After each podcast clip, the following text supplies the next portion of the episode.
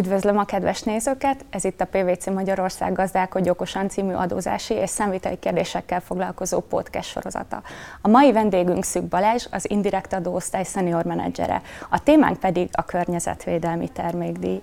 Szia Balázs! Szia Adri! Én is üdvözlöm a kedves nézőket! El tudnád nekünk mondani, hogy miért van ennek a témának most aktualitása? Azt tapasztaljuk, hogy az adóhatóság egyre több cégnél és egyre részletesebben ellenőrzi a környezetvédelmi termékdíj kötelezettségek teljesítését. Ezért úgy gondoljuk, hogy az érintettek számára célszerű egy előzetes belső felülvizsgálatot lefolytatni annak megállapítása érdekében, hogy minden kötelezettségüket teljesítették-e.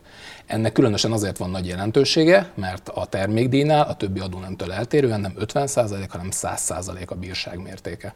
Tegyük tisztába, hogy mit is jelent pontosan. El tudnád nekünk mondani, hogy a környezetvédelmi termékdíj, mint adó, ez mit jelent? Ahogy a neve mutatja, ez egy környezetvédelmi adó, nem egy speciális magyar zöldadó.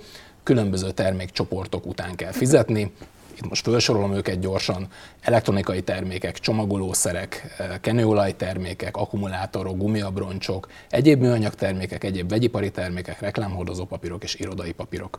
Hogy egyszerűbb legyen, a jogszabály vámtarifa szám szerint sorolja fel ezeket a termékeket, ugyanakkor ez problémát is jelenthet, hiszen a gazdálkodóknak rögtön egy vám áróosztályozási feladattal kell megküzdeniük, hogy be tudják sorolni a terméküket, és megállapítsák, hogy van-e adókötelezettségük. Lehet egyébként valamiképpen csoportosítani, hogy ki az az adózói kör, akinek egyáltalán foglalkoznia kell ezzel az adóval? Igen, leegyszerűsítve főszabály szerint az első belföldi forgalomba hozó vagy saját célú felhasználó a kötelezett. Saját célú felhasználás alatt egyébként a jogszabály az olyan használatot érti, ami nem értékesítés, hanem az adózó saját céljaira használ föl egy terméket, például laptopot szerez be külföldről, abból a célból, hogy az irodájában használja. Három esetet sorolnék föl, amik a leginkább, legtipikusabban előfordulnak. Az első, amikor egy belföldi gyártó termékdíjköteles terméket gyárt, és az belföldön értékesíti. A második, amikor termékdíjköteles szerez be valaki külföldről, és azt belföldön értékesíti. A harmadik pedig az előbb említett saját célú felhasználás esete, amikor valaki termékdíjköteles terméket szerez be külföldről, és azt saját céljaira használja, vagy csomagolt terméket szerez be, és azt kicsomagolja első hallatra ez nem tűnik annyira egyértelműnek és egyszerűnek. Van egyébként a NAV-nak bármilyen technikája, hogy hogy végzi el ezeket az ellenőrzéseket az adózóknál? Igen, a NAV többfajta ellenőrzés típust folytat le. Az adózó számára legkevésbé stresszes az úgynevezett támogató ellenőrzés, amikor a NAV előzetes belső adatelemzése alapján próbál olyan adózókat találni, akik a NAV rendelkezésére álló adatok szerint termékdíjköteles termékekkel végeznek tevékenységet, de nem tettek termékdíjbevallást. Ilyen adatok például az EKR jelentések, az Intrastat jelentések, vagy az importvámadatok. Ilyenkor a NAV megkeresi a céget, és egyeztetést kezdeményez vele, hogy van-e kötelezettsége. Ha az derül ki a támogató eljárás végén, hogy az adózónak volt adókötelezettsége, akkor szankció nélkül teljesítheti azt. A második típusú ellenőrzés a jogkövetési eljárás, amikor szintén kifejezetten a termékdíj megfelelőséget vizsgálja az adóhatóság. A harmadik pedig az, amikor az átfogó adóellenőrzés részeként a többi adó nem mellett a termékdíjat is vizsgálja a NAV.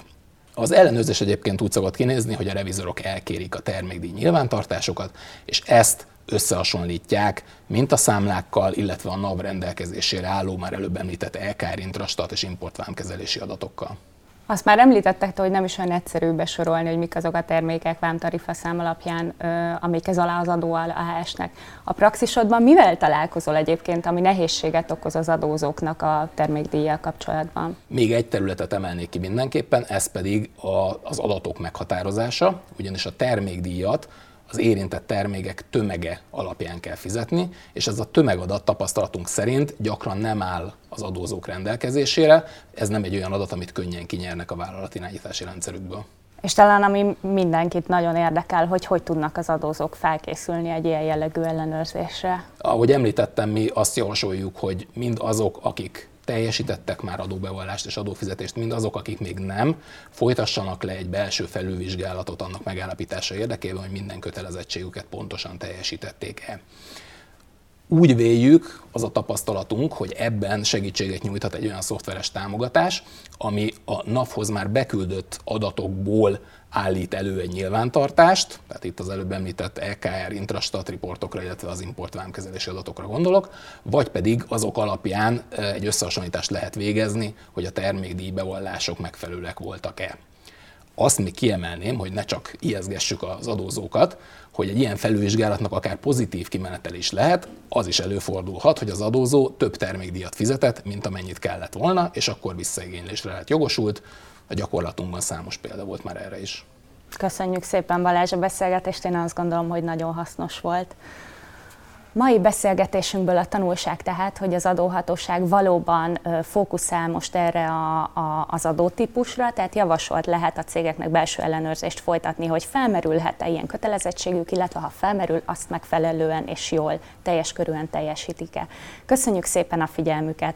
Műsorunkat visszanézhetik a www.pvc.hu weboldalunkon, a YouTube csatornánkon, illetve egyéb podcast platformokon. Köszönjük a figyelmet!